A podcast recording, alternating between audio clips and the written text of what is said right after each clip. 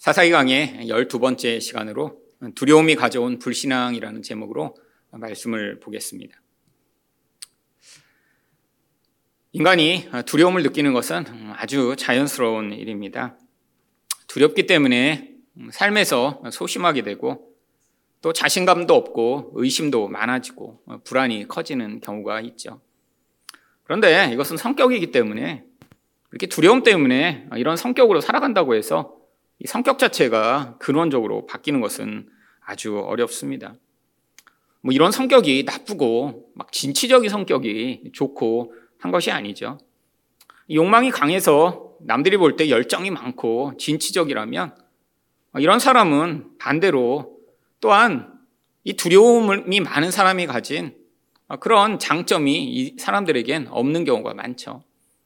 근데 반대로 또 두려움이 많아서 항상 나쁜 점만 있나요?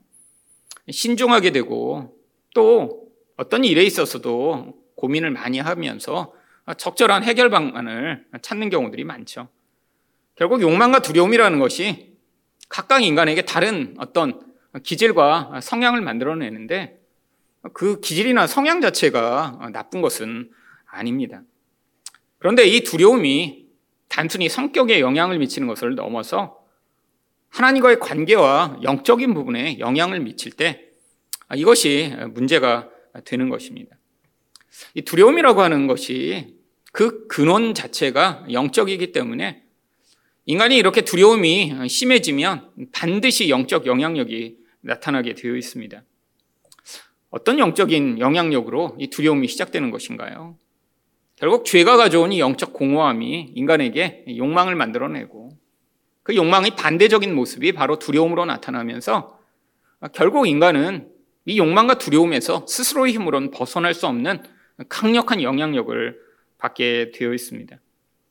결국 이 영적이라고 하는 것이 인간 존재 자체를 뒤흔들고 인간에게 가장 중요한 하나님과의 관계, 인간관계를 파괴하는 결과를 만들어내는 것이죠. 특별히 이 두려움이 하나님과의 관계에서는 하나님의 말씀을 거부하는 영적 불신앙으로 나타나게 되어 있습니다. 그렇다면 두려움으로 말미암는 불신앙은 어떻게 드러나나요? 하나님의 약속과 징조에도 불순종할 방법을 찾습니다. 33절 말씀입니다. 그때 미디안과 아말렉과 동방 사람들이 다 함께 모여 요단강을 건너와서 이스라엘 골짜기에 진을 친지라. 이 그때는 언젠가요? 지금 추수할 때가 된 것이죠. 다른 이런 유목민족으로 살다가 아, 이스라엘 백성들이 추수할 때만 되면 1년에 한 번씩 몰려와서 그 추수한 것들을 다 싹쓸이해가는 이 사람들. 근데 반대로 이들이 이렇게 이스라엘 골짜기에 모였다라고 하는 것은 수없이 많은 이런 유목민들이 그 넓은 골짜기에 지금 모여서 자, 우리가 한 번에 이들을 휩쓸어 버리자라고 하고 모이게 가장 좋은 곳입니다. 이제 전쟁의 때가 된 것이죠. 바로 이때를 위해 하나님이 이 기도원을 준비하셨기 때문에 34절 상반절에서 어떤 일이 벌어지나요? 여호와의 영이 기도원에게 임하시니 기도원이 나팔을 불매. 여러분 왜 하나님의 영이 지금 기도원에게 임하신 것이죠? 지금 하나님의 그 능력과 또 이 전쟁을 치를 수 있는 그런 힘을 이 기도원에게 주시기 위해 특별한 그런 기름 부으심이 임한 것입니다. 바로 이렇게 기름 부음이 임하자마자 기도원이 무엇을 했나요? 나팔을 불었습니다. 기도원도 느낀 거죠. 아, 내게 하나님이 이런 능력을 주셨구나. 하나님이 나를 리더로 세우셨구나. 이 전쟁을 이끌 수 있, 있겠구나. 이 나팔을 분다라고 하는 것은 이제 전쟁을 준비하며 사람들을 모으는 신호입니다. 그때 하나님이 이 나팔 소리를 듣고 또 한 사람을 준비시켜 주십니다. 34절 하반절입니다. 아비에셀이 그의 뒤를 따라 부름을 받으니라. 여러분, 이 군대도 그렇지만 이렇게 계급이 많이 있습니다. 어떤 지휘관이 있으면 그것들을 실행하고 실제 일을 하는 보좌관이 꼭 필요한 거죠. 이 기드온에게도 바로 이런 보좌관이 필요했기 때문에 하나님이 사람들 가운데 아비에셀이라고 하는 한 사람을 특별히 보좌관으로 붙여주십니다. 근데 이 아비에셀이라고 하는 이름 뜻 자체가 나의 아버지가 앞으로 도와주실 것이다 라고 하는 뜻입니다. 이 나의 아버지는 하나님이죠. 하나님이 너를 도우실 것이다 라고 하는 이름을 가진 보좌관이 지금 이 기도원 옆에 와서 쓴 거예요. 그 아비에셀의 이름을 부를 때마다 사실 우리는 아비에셀이라고 부르지만 아니 그 이름을 그들이 히브리어로 사용하는 사람들은 아, 내 아버지가 이제 날 도와주실 거야 라고 이름을 부르며 아, 하나님이 날 도우시겠지 이런 확신을 줄 수 있는 보좌관이 세워진 것이죠. 그뿐 아닙니다. 이 전쟁 혼자 싸우나요? 군사가 있어야 싸우죠. 그런데 35절에서 여러 지파에서 이 기도원의 나팔 소리와 전령이 응답하여 군대를 보냅니다. 기도원이 또 사자들을 온 문하세에 두루 보내매 그들도 모여서 그를 따르고 또 사자들을 아셀과 스불론과 납달리에 보내매 그 무리도 올라와 그를 영접하더라. 전쟁하자고 이렇게 했는데 여러분 지파들이 거부하고 안 하겠다 할 수도 있는데 지금 이 응답에 사람들이 반응했습니다. 성경에 보면 이렇게 싸우자고 했을 때 싸우지 않는 사람들도 있었거든요. 근데 지금 분위기가 굉장히 좋아요. 지파마다 아 그래 싸워야 된다. 이제는 더 이상 이 상태로 견딜 수가 없어. 라고 하면 지금 사람들까지 다 모여들었습니다. 여러분 이제 뭐만 남았나요? 전쟁을 하기만 되면 하면 됩니다. 지금 하나님이 약속을 주셨죠. 아, 싸워서 너를 통해 내가 구원하겠다라는 약속이 주어졌고요. 하나님의 영도 임했고요. 이 보좌관도 하나님이 보내주셨고요. 그리고 군사까지 다 준비가 되었습니다. 근데 누구만 준비가 안 됐나요? 기도원만 준비가 안 됐습니다. 그래서 36절에 기도원이 하나님께 이렇게 요청합니다. 기도원이 하나님께 여쭈되 주께서 이미 말씀하신 같이 내 손으로 이스라엘을 구원하시려거든. 여러분, 기도원이 지금 뭐를 알고 있나요? 하나님이 말씀하셨다라는 것을 확신하고 있어요. 아니, 지금 자신에게 말씀하신 분이 하나님이라는 사실이 자기에게 지금 확신이 됩니다. 지금 여호와의 사자가 이런 표징을 보이면서 하나님이시구나라는 확신이 지금 마음에 들게 됐죠. 또한 하나님의 뜻이 무엇인가도 알게 됐습니다. 하나님이 이스라엘을 기도원을 통해 구원하시겠다라고 말씀하셔서 아, 자기가 그걸 알았대요. 아, 그러면 싸우면 되는 것 아닌가요? 근데 무엇을 요청하나요? 37절입니다. 아, 보소서 내가 양털 한 뭉치를 타작마당에 두리니 만일 이슬이 양털에만 있고 주변 땅은 마르면 주께서 이미 말씀하신 같이 내 손으로 이스라엘을 구원하실 줄을 내가 알겠나이다. 여러분, 아주 유명한 모든 사람들이 알고 있는 구절입니다. 아마 여러분, 교회 다니시면서 아, 이 구절을 읽고 아, 이렇게 하나님 뜻을 알기 위해 시도해 본 분들 분명히 계시겠죠.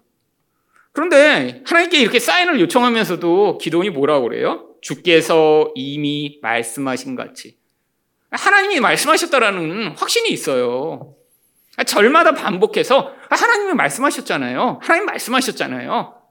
근데 뭐라고 요구합니까? 사인을 보여달라고 하는 것이죠. 여러분 왜 사인을 보여달라고 하나요? 지금 자신 안에 하나님 말씀을 순종하고자 하는 마음이 없기 때문입니다. 이 두려움이 뭘 만들어냈나요? 영적 불신앙을 만들어내면서 어떻게든지 하나님 뜻이 확실한 것 같지만 내가 그 일을 하고 싶지는 않은 것이죠. 여러분, 이게 불신앙이 가져온 치명적 결과입니다. 아니, 두려움 때문에 어떻게 되어버렸나요? 소심한 건 이해가 돼요. 그러니까 하나님이 징조도 보여주시고요. 하나님이 영도 부어주셨고요. 보좌관도 보내주시고요. 사람들도 쉽게 모아 주셨습니다. 근데 어떤 모습이 나타나죠? 계속해서 하나님의 뜻을 지금 받아들이기를 거부하고 있는 것이죠. 여러분, 이렇게까지 하나님이 하고 계신데, 아니, 지금 이 기도원이 왜 이렇게 거부하는 것이죠? 이 두려움의 본질인 영적 거부감이 지금 하나님을 향해 표출돼 나오고 있기 때문입니다.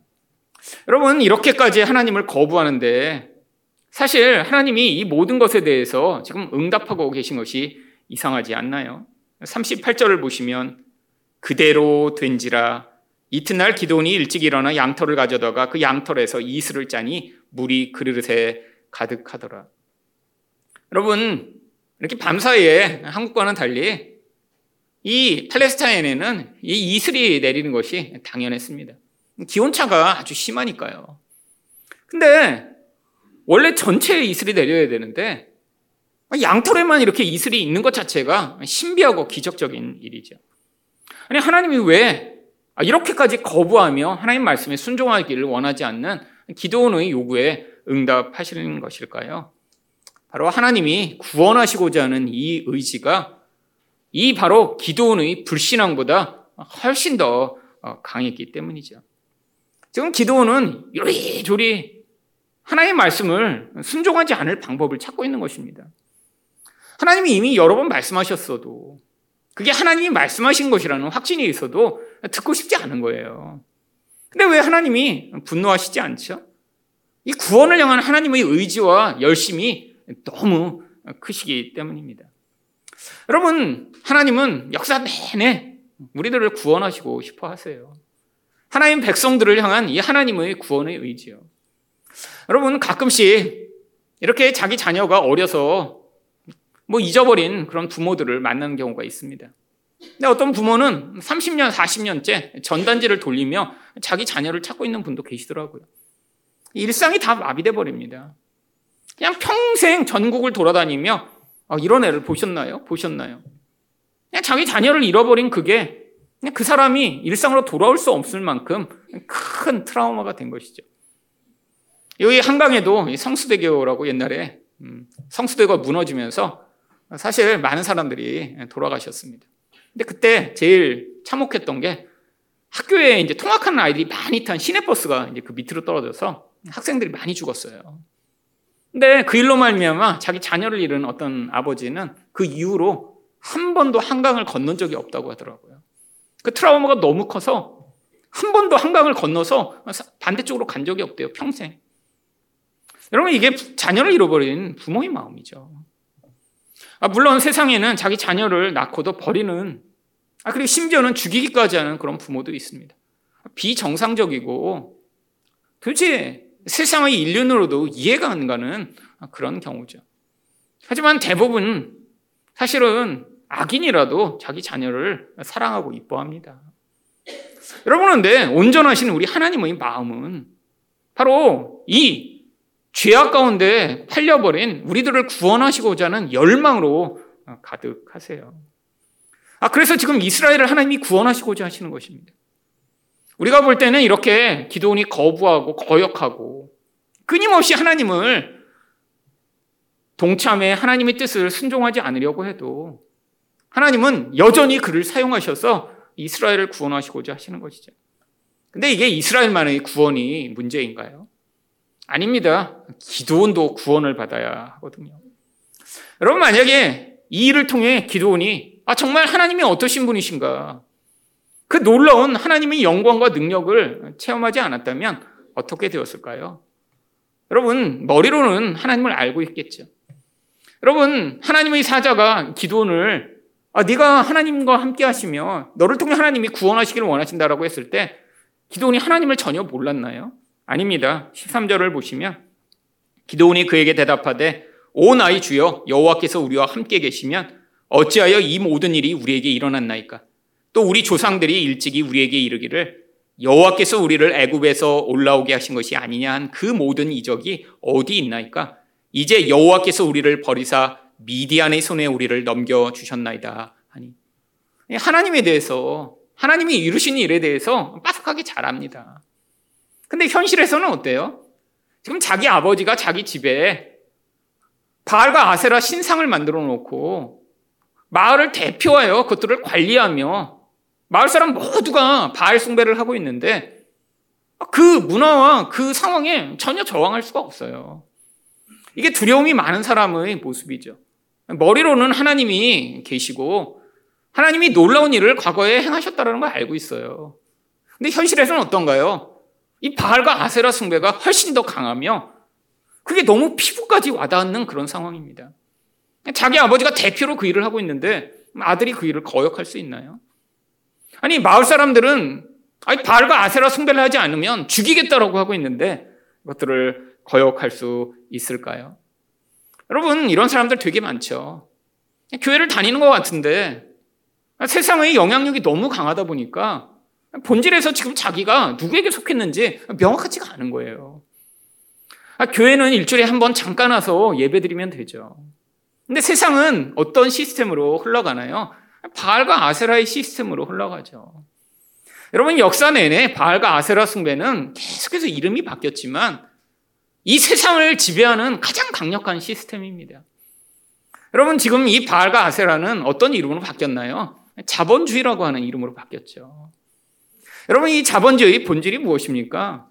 돈이 이 세상의 모든 것들이 가장 위에 서서 모든 사람들이 돈을 숭배하는 것이죠. 여러분 근데 시간이 지날수록 이 자본주의 폐해는 점점 심해져 갑니다. 어떻게 나타나나요? 소수의 사람들에게 이 자본이 집중되면서 대다수가 점점 점점 가난하게 되는 그런 현상이 발생하죠. 아, 물론 한국에는 이런 상황이 지금 피부로 와닿지는 않습니다. 아, 뭐 한국이 정말 엄청나게 잘 살게 됐거든요. 아, 그러면서 지금 아프리카나 동남아 같은 곳에서 벌어지는 아, 몇몇 사람들은 정말 너무너무 잘 살아요. 그런데 대다수는 정말 너무너무 가난하고 힘들게 살아가는 이 세상의 이 자본주의가 만든 결과, 이 괴물과 같은 현상을 잘 경험하고 있지 못하죠. 여러분, 그런데 한국이 그래서 어, 이 자본주의 폐해를 벗어나 모두가 평등하고 모두가 잘 사는 그런 땅이 되었나요? 아닙니다. 이 바알과 아세라 숭배는 점점 교묘해지고 점점 깊이 사람들의 영혼을 사로잡는 영향력으로 미치게 되죠. 여러분, 30년 전보다 지금이 훨씬 더 바알과 아세라 숭배가 더 깊어지고 더 강력해졌습니다. 제가 30년 전에 살아봤잖아요. 그때는 이렇게까지 돈이 사람들이 모든 관심과 모든 열정의 대상이 아니었던 것 같아요. 여러분, 지금은 자녀들에게도 이 돈이 얼마나 중요한지, 이 돈을 위해 인생을 투자하고 살아가라고 모든 부모들이 열광하며 자녀들을 그 방향으로 이끌고 있죠. 여러분, 왜 자녀들에게 이렇게 좋은 학교 가기를 모든 부모들이 열망하나요? 아, 물론, 부수적인 이유도 있습니다. 자녀가 좋은 학교 가면 부모가 으쓱하잖아요. 그쵸? 아니, 자녀가 나쁜 학교에 가서 이름을 얘기해도 모르면 부모도 같이 창피하니까요. 근데 이름을 얘기했더니, 오! 하면 부모가 으쓱. 그것 때문에 사실 부모들이 많이 자녀들을 좋은 학교 가기를 열망하죠. 근데 그거는 부차적인 이유입니다. 진짜 자녀들이 좋은 학교를 가기를 열망하는 것은 사실 부모가 돈을 너무 사랑하기 때문이죠. 돈의 힘이 너무 크기 때문이에요. 여러분 좋은 학교를 가야 그 다음 뭐가 보장된다고 생각하나요? 더 좋은 직장이나 직업이 보장되고요. 그래야 나중에 이 땅에서 쾌락과 안정을 누리며 살게 하는 이 세상의 시스템 가운데 무시받지 않고 자기가 원하는 그런 행복한 삶을 추구할 수 있는 가장 근원이 되는 돈을 마음대로 누릴 수 있는 삶을 자기 자녀들이 살기를 열망해서 아, 그래서 그렇게 재투자를 하고 자녀가 공부를 못하면 화가 나고 분노하는 것이죠. 여러분, 대부분의 사람들은 그렇게 생각합니다. 돈이 없으면 불행하다. 그래서 더 많은 돈을 벌면 행복하다고요. 여러분, 근데 이런 생각이 옛날에는 소수만이 가지고 있던 생각이었다면 지금은 모든 사람들이 다 가지고 있는 생각입니다. 가장 대표적인 예가 어떤 신문의 기사 제목이 한국의 의대 블랙홀이라고 나왔더라고요. 그리고 부 제목이 뭐라고 나왔냐면 모든 학생들의 꿈이 의사인 대한민국. 여러분 모두가 다 의대를 가고 싶어 하죠. 여러분 20, 30년 전에는 그렇지는 않았습니다. 물론 의대가 점수가 높긴 했지만 근데 30년 전에 제가 대학교 갈 때는 서울대 물리학과가 서울의대보다 합격 점수가 높았어요. 아, 그리고 지방대 의대 같은 경우에는 점수가 좀 그렇게 아주 높지 않아도 갈 수 있었죠. 근데 지금은 그렇지 않습니다. 여러분, 서울대에 있는 웬만한 과들이요, 지방 의대보다 다 합격선이 낮아요. 여러분, 서울대 연 고대에서만 1년에 약 1,800명 정도가 중간에 입학을 취소하거나 그만둡니다. 근데 대부분이 의대 진학을 위해서 그만둔다고 해요. 그럼 한국에 카이스트 같은 과학기술원이 여러 곳이 있습니다. 근데 이 과학기술원에 지난 5년간 학교에 다니다 등록했다 그만둔 학생이 1000명이 넘는데요. 과학 하겠다고 왔던 학생들이 왜 그만두죠? 근데 그 학생들도 대부분이 영재고나 과학고를 나온 아이들이래요. 바로 의대로 진학을 하면 뭐 나중에 장학금을 받았던 것을 다 토해내야 되는 제도가 생겨서 일단 카이스트 같은 데 진학을 한 뒤에 그 다음에 그만둬 버리는 거예요. 그래서 재수해서 의대 가고자 해요. 그래서 의대 가려면 고3이 바로 의대 가는 경우는 아주 지금 점점 희박해지고 있다고 합니다. 왜냐하면 너무 이런 식으로 과학고 영재고로 하는 아이들이 1, 2년 있다가 재수나 삼수에서 의대를 가기 때문에 학교에 따라서 어떤 의대 같은 경우에는 80% 이상이 재수나 삼수를 해서만 들어올 수 있대요. 여러분, 전국에 초등학교부터 의대 준비반이 생기고 있습니다. 아니, 강남 대치동에 의대 준비반이 있는 거는 당연해요. 이 대치동은 전국에서 가장 이 자녀 교육열이 높은 곳이니까요. 근데 저희 아버지가 사시는 홍성에도 의대 준비반이 생겼습니다. 여러분, 홍성 얼마나 참 작으냐면요. 걸어서 지나가면 한 15분이면 쭉 지나가요. 높은, 제일 높은 건물이 뭐 5층, 뭐 이 정도 되는 그냥 시골 깡촌입니다. 깡촌인데도 영화관은 있어요, 영화관은. 롯데마트도 있고요. 근데 그게 다예요. 영화관 하나, 롯데마트 하나. 근데 거기에 의대 준비반이 생겼어요. 여러분, 고등학교 의대 준비반이 아니에요. 초등학교 의대 준비반이 생긴 겁니다. 얼마나 경쟁이 치열하냐면 초등학교부터 준비를 해야 나중에 의대 간다고 부모들을 자극해서 일반 학원보다 몇 배 비싸게 돈을 받는 거예요. 여러분, 그러니까 신문 제목이 뭐라고 나왔어요? 의대 블랙홀이라고 나왔고요. 모든 학생의 꿈이 의사인 대한민국이라고 나온 것이죠. 여러분, 초등학교부터 이렇게 준비하면 다 의사 될 수 있나요? 1년에 3천 명 밖에 의대 못 들어갑니다. 여러분, 아 우리가 볼 때, 아, 이렇게 사람들이 열망하는 그 길이 너무 좁은 거예요. 아, 1년에 수능을 보고 대학교 가겠다고 하는 아이들은 수십만 명씩인데, 겨우 3천 명밖에 못 들어가는 이 의대의 길. 여러분, 아예 의사가 꼭 필요하죠. 세상에 의사가 없으면 어떻게 되나요? 근데 의사를 사명으로 다른 사람을 치유하고 살리는 목적으로 되려는 것이 아니라 부모나 자녀나 월급이 많으니까 하겠다라고 하는 이 시대. 여러분, 왜 이렇게 돼버렸죠? 영적으로는 바알과 아세라 숭배 때문에 그렇습니다. 여러분, 한국이 이제 옛날보다 부유해져 버렸어요. 아, 옛날에 누리던 수준보다 훨씬 더 높은 수준에서 이제는 좋은 걸 누릴 수 있습니다. 아, 옛날에 저희 동네에 엄청 큰 병원이 하나 있었고요. 그 병원장 아들이 제 친구였습니다. 저랑 초등학교, 중학교 같이 다녔거든요. 아니, 그 동네에 있는 큰 병원장이면 얼마나 돈이 많았겠어요. 근데 그 병원장 그 아저씨도 그 당시 스텔라 타시더라고요, 스텔라. 그래서 제가 물어봤어요, 친구한테. 아니 이렇게 병원을 크게 하시면서 왜 아버지 이렇게 스텔라 타시냐 그랬더니 벤츠 같은 거 사면 세무조서가 들어온대요. 그래갖고 못 하신다는 거예요. 근데도 그 당시에는 내가 돈이 많아도 뽐낼 수도 없고 누릴 수가 없는 거예요. 여러분, 근데 지금 벤츠 타면 세무조서 들어오나요? 아니에요. 아니, 벤츠가 아니라 여러분, 자기가 좋아하는 더 비싸고 엄청나게 멋진 차를 돈만 있으면 살 수 있는 한국이 되었습니다. 여러분, 돈으로 이 세상에서 전능감을 느끼고 나의 쾌락과 나의 안정을 추구할 수 있는 그 한계가 끝이 없이 올라갔죠. 여러분, 아니, 그 병원장 친구 집에 가끔 놀러 갔습니다. 근데 집에 가면 뭐 우리 집이랑 큰 차이 없어요. 그냥 뭐 집이 조금 넓은 뿐. 여러분, 근데 요즘은 300억짜리, 400억짜리 집이 생겼더라고요.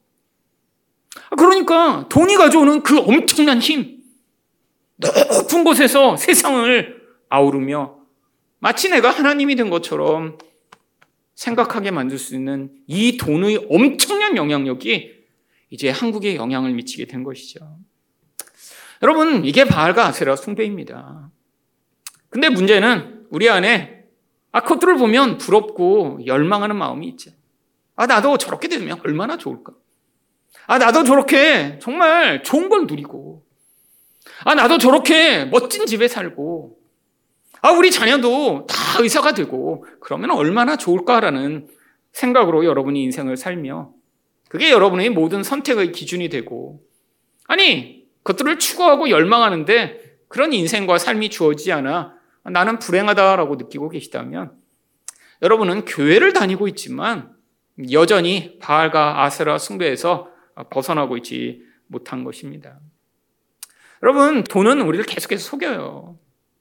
돈이 많다고 더 행복한가요? 아, 물론 절대적인 수준은 필요합니다. 근데 돈이 행복을 보장하지 않아요. 여러분, 실제로 연구를 해보면 돈이 더 많은 사람일수록 우울증이 더 높아질 확률이 큽니다. 아니, 왜 그럴까요? 우리는 그렇게 돈이 많은 사람이 아니기 때문에 어, 돈이 많아지면 더 좋을 것 같은데 왜 돈이 많은데 우울증이 더 많아질까요? 여러분, 그럴 수밖에 없어요. 여러분, 어떤 가능성 자체가 다 이제 사라져버리기 때문이죠. 좋은 거라는 거 다 해봤어요. 여러분, 아니, 우리 가운데는 남들이 좋은 거라는 거 못 해본 게 많으니까 보면, 아, 저거 좋아 보이겠다 하는데 그걸 다 해봤다고 생각해 보세요. 남들이 그렇게 갖고 싶어 하는 가방도 다 가져봤고, 남들이 그렇게 좋은 데라는 데도 다 가봤고, 근데 무엇이 생기나요? 그렇게 좋은 거 남들이 하지 못하는 것을 해봐도 그 만족과 기쁨이 크지가 않은 거예요. 여러분, 만족은 자꾸 어떻게 됩니까? 자꾸 줄어들게 되어 있어요. 한계 효용의 법칙에 의해서 처음에만 좋죠. 여러분, 제가 아는 분이 이제 미국 정부에서 일하는데 한국에 이제서 일하다가 이제 임기가 만료가 돼서 미국으로 돌아가게 됐습니다. 근데 이제 돌아가는 기간에 약간 기간이 남아서 두 달간 메리어트 호텔 여기 있잖아요. 여기 고속터미널에 있는 그 메리어트 호텔에서 미국 정부에서 돈을 대줘서 거기서 이제 가족이랑 있다가 그 기간이 마치면 이제 미국으로 간다고 거기 이제 살았어요. 메리어트 호텔에서 그래서 거기 모든 부페를 매 끼니 먹을 수 있는 거예요. 여러분 하루 세 끼 그냥 쿠폰이 나오는 거예요. 미국 정부에서 나오니까. 처음에는 그러니까 막 애들도 너무 신나고 야 메리어트 호텔. 근데 그게 여러분 생각해 보세요. 두 달 동안 사는데 메리어트 호텔 부페를 매일 먹는다고 생각해 보세요. 나중에는 안 가게 되니까 그 돈이 남으니까 사람들을 초대하는 거예요. 막 그냥 가 들어갈 때 내가 입구에서 내가 그냥 내 이름만 적고 들어가서 먹고 나와. 사람들 초대해서 주변 사람들이 가서 계속 밥을 먹고 오는 것입니다. 왜? 한 번 가면 좋죠. 여러분 하루 세끼 랍스터 먹는다고 생각해 보세요. 그럼 한 이틀이면 질릴걸요? 여러분, 인간이 그래요. 처음에만 좋죠. 와, 이렇게 많아? 여러분, 뷔페 가면, 자주 가면 어떤 일이 벌어지나요? 먹는 것만 먹어요. 거기 100가지 있어도 100가지 다 먹나요? 아니에요. 예전에 제가 한번 결혼식 뭐 이런 게 연달아 계속 있어갖고 하여튼 뷔페를 2주 동안 한 대여섯 번을 갔어요. 근데 나중에는 점점 안 먹게 되더라고요.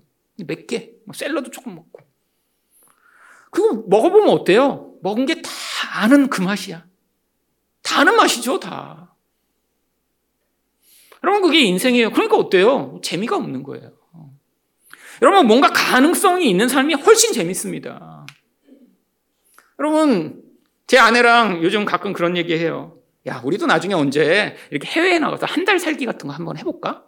그랬더니 아내가 그래. 아, 뭐 그런 얘기 뭐 하지도 못할 거면서 하냐고 그래서 아니, 그냥 가능성이 있는 게 좋지 않아? 가능성?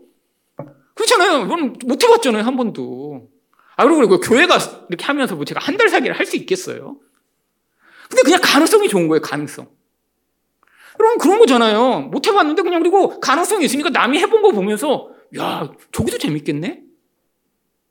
여러분, 근데 실제 가면 그렇게 막 엄청 좋을까요? 여러분, 여기 한 달 살기 해본 분 계시잖아요. 갔더니 막, 막 가능성 때가 제일 좋아요, 가능성.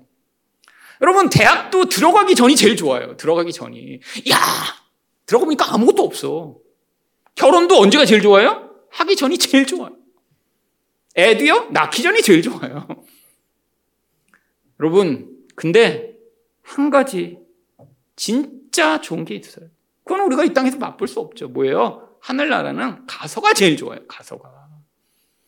여러분, 여기서 하늘나라를 우리는 잠깐밖에 못 맛보잖아요. 근데 이게 영적 진리입니다. 하기 전이 제일 좋고 맛보기 전이 제일 좋은 게 다 뭐예요? 육신과 관련된 거예요. 여러분 육신은요 너무 금방 질려버려요. 아무리 좋은 것도요 한 번 보면 그때는 와 두 번째 가면, 아, 세 번째 가면, 어, 또 왔어?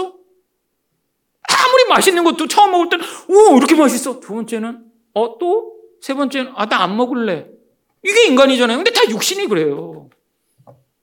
여러분, 영적용 그렇지 않습니다. 우리는 하늘나라의 그 좋은 것 지금 거의 맛보지 못했어요. 그 무한하신 하나님이 준비하신 그 놀라운 하나님의 영광과 아름다움을 지금 거의 맛보지 못했어요. 근데 하나님이 잠깐 맛보게 해주셨잖아요. 여러분 지금 교회 다니시는 분들이 그런 은혜 없이 여기 지금 계신 분이 계시다면 너무 불행한 거죠. 근데 우리 잠깐 맛봤어요. 여러분 너무 어두운 그 삶을 살아갈 때 한 줄기 하나님이 베푸신 그 은혜의 빗줄기를 맛봤을 때 그 어두운 가운데 다시 일어날 수 있는 힘을 얻었을 때 아, 도저히 소망이 없어서 차라리 죽는 게 낫겠다라고 생각했는데 하나님이 내가 너를 사랑한다. 내가 너와 함께 한다라고 말씀하셔서 그 음성으로 다시 일어날 수 있었을 때. 아, 정말 인생이 끝이다라고 생각하고 절망했는데 하나님의 임재와 그 은혜가 온몸을 감싸며 찾아와서 아, 하나님이 너를 사랑하시니까.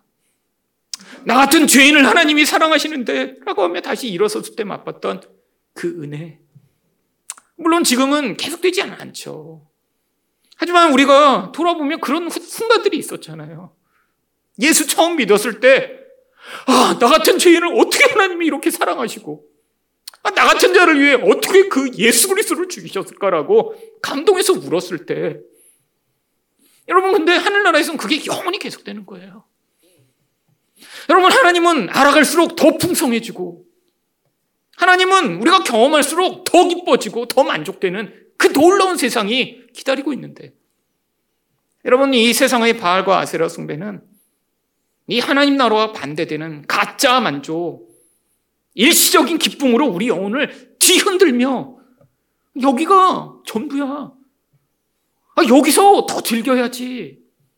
아, 그러기 위해선 네가 더 커지고 더 돈이 많아지고 더 강한 자가 돼야지라고 우리를 끊임없이 속이고 있죠.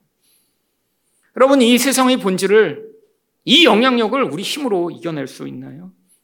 기도원처럼 아마 머리로는, 아, 하나님이 옛날에는 구원하셨는데, 하나님이 놀라운 은혜를 베푸신 적이 있는데, 왜 인생이 이렇지?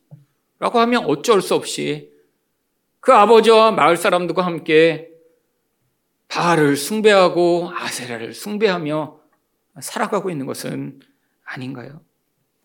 여러분 그렇게 되니까 지금 이 기도원의 마음에 하나님이 이런 놀라운 구원을 베푸시겠다고 했는데 별로 하고 싶지가 않은 거예요. 아, 그렇게 되면 지금 이 현실이 다 부정돼요. 인생이 달라져요. 아, 지금 그냥 현상 유지하며 그러고 살고 있는 게 어쩌면 이 기도원에게는 가장 편안한 거죠. 여러분, 우리도 마찬가지입니다. 그냥 지금 내가 살아가고 있는 이 인생을 쳇바퀴처럼 살아가는 게 가장 편할지 몰라요.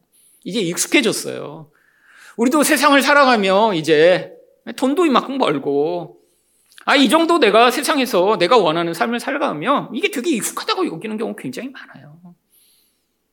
여러분, 근데 하나님이 우리에게 요구하십니다. 그거 아니라고. 한 발 더 나가야 된다고. 내가 너를 구원하고 너를 통해서 또한 다른 사람들을 구원하기를 원한다고요. 여러분, 근데 기도원이 하나님이 이렇게 징표를 보이시는데도 또 뭐라고 이야기합니까? 39절 상반절입니다. 기도원이 또 하나님께 여쭈되 주여 내게 노하지 마옵소서 내가 이번만 말하리이다. 하나님도 화내실 거라고 너무 알고 있어요. 이번만 제발 화내지 마세요. 여러분 사람이었으면 화냈겠죠. 저 같았으면 화냈어요. 이 자식이 그냥. 근데 하나님이 어떻게 하세요? 들어주십니다. 그리고 이번에는 또 이전과 똑같은 게 아니라 그걸 살짝 뒤틀어서 더 어렵게 39절 하반절에 보면 뭘 요구하죠? 구하옵나니 내게 이번만 양털로 시험하게 하소서 원하건대 양털만 마르고 그 주변 땅에는 다 이슬이 있게 하옵소서 어쩌면 더 어렵죠. 이런 왜 어렵나요? 이전에는 주변 땅이 마르는데 그 양털만 물에 적는 건 그건 거기에만 누가 와서 물을 이렇게 뿌리면 되잖아요. 아니, 우연히 그렇게 될 수도 있죠. 누가 이렇게 물 길러 가다가 호룩 쏟았는데 그 자리야. 여러분 근데 다 이슬이 있고 양털만 마르는 건 이거 쉽지 않죠. 근데 하나님이 어떻게 하십니까? 40절에 그 밤에 하나님이 그대로 행하시니 곧 양털만 마르고 그 주변 땅에는 다 이슬이 있었더라. 여러분, 뭘 보여주는 거예요? 이 인간의 불신앙보다 우리 하나님의 구원의 의지가 얼마나 강력하신가를 보여주는 거예요.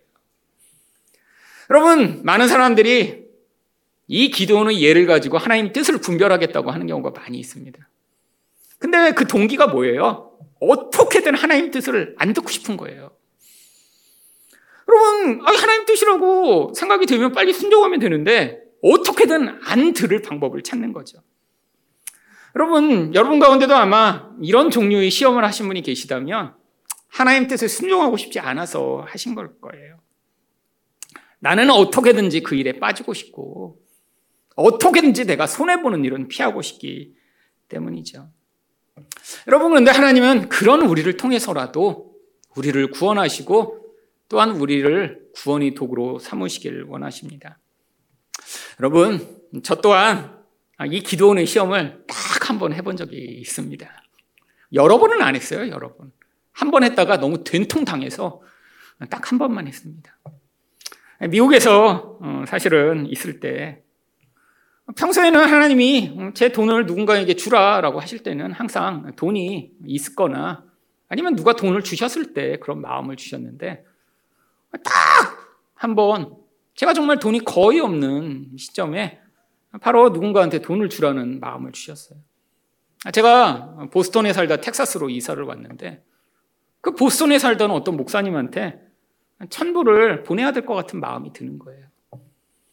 근데 여러분 이런 마음이라는 게 지금은 제가 이런 마음이 들면 너무 쉬워요. 아, 하나님 뜻이구나.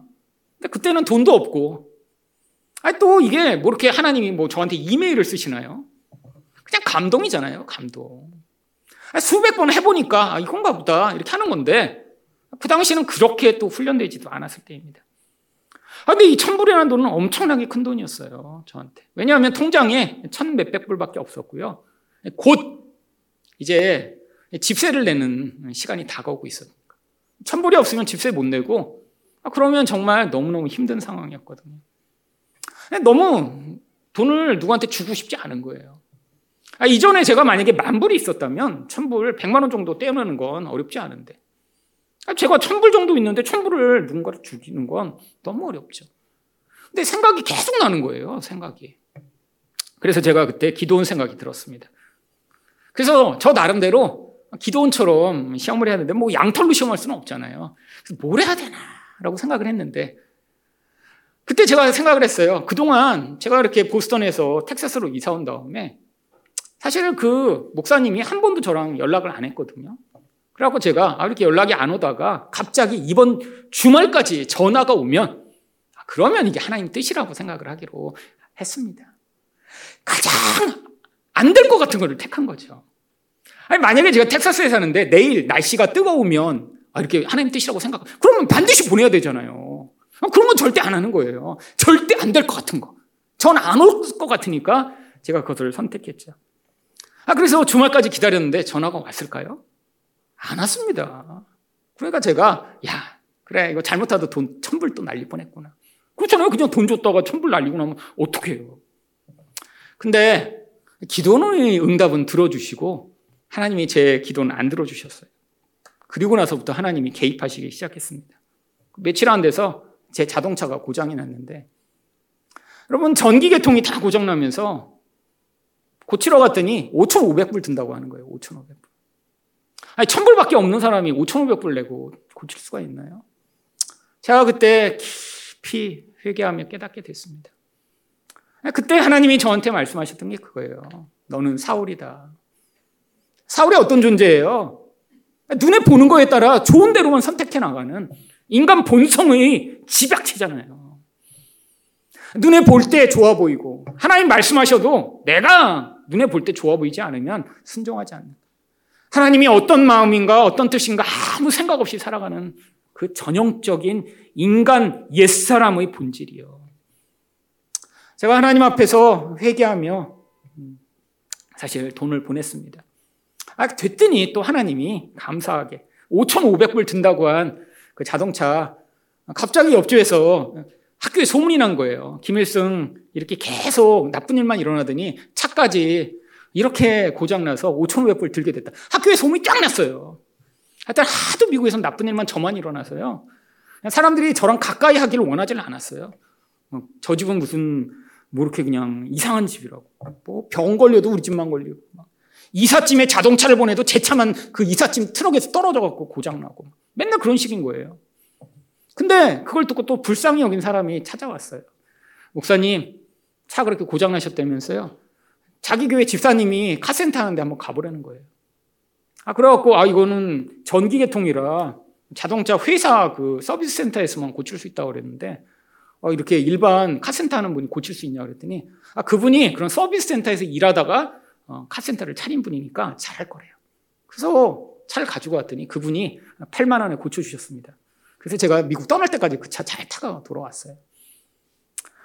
여러분, 하나님이 근데 그때 저에게 뭘 가르치셨는 줄 아세요? 기도원 같은 거죠. 안 듣고 싶은 거예요. 하나님이 뭔가 내게 가르치시고 인도하시고 내 마음을 열고 하나님 뜻을 순종하기를 원하시는데 나의 사울과 같은 본질은 끊임없이 하나님을 거역하며 내 눈에 보이는 대로 살고자 하는 것이죠. 근데 이런 과정을 계속 여러 차례 겪었더니 정말 제 안에 있던 사울의 본질이 그 정말 엎치락 뒤치락 하는 그 고통스러운 과정을 통해 정말 많이 약해졌습니다. 아마 제가 이렇게 그런 본질 자체가 변하지 않았더라면 저는 아마 개척도 못했을 거예요. 아, 제가 기도원과 굉장히 닮았거든요. 두려움이 저는 제 본질에 자주 영향을 미치니까. 아, 개척은 두려운 거잖아요. 사람이 올까? 살아는 남을 수 있을까? 어, 이 두려움 때문에 개척 생각 한 번도 안 했거든요. 근데 개척도 했고요. 또 이제는 아 지난 10여 년간 하나님이 말씀하시는 대로 이제는 고민하지 않고 선택하고 교회적으로나 개인적으로 하나님이 저를 통해 재정과 하나님 나라의 영향력이 흘러가도록 하시는 일에 이렇게 쉽게 순종하게 된 것 보면 정말로 하나님이 그 일을 통해 중요한 가르치심과 은혜를 베풀어 주신 것이죠. 아마 가족에 대해서도 아마 많은 다른 선택을 했을 것 같아요. 왜? 두려움의 근원에 살면 어떤 선택을 해야 할 때 항상 그 두려움이 저를 주도하여 어떤 선택을 하도록 했을 텐데. 하나님이 이 두려움이 저희 주인이 아니라 하나님이시라는 사실을 제게 가르치면서 정말 제가 20대, 30대였으면 선택하지 않았을 선택을 하며 돌아보니까 그 선택들이 정말 맞았다라는 고백을 하게 만들었죠. 여러분, 여러분은 두려움에 어떤 영향을 받고 계신가요? 두려움이 지배하는 인생이 아니라 하나님의 뜻에 순종하는 인생이 되심으로 그 놀라운 하나님의 은혜를 흘려보내는 여러분 되시는 축복이 임하기를 예수 그리스도의 이름으로 축원드립니다.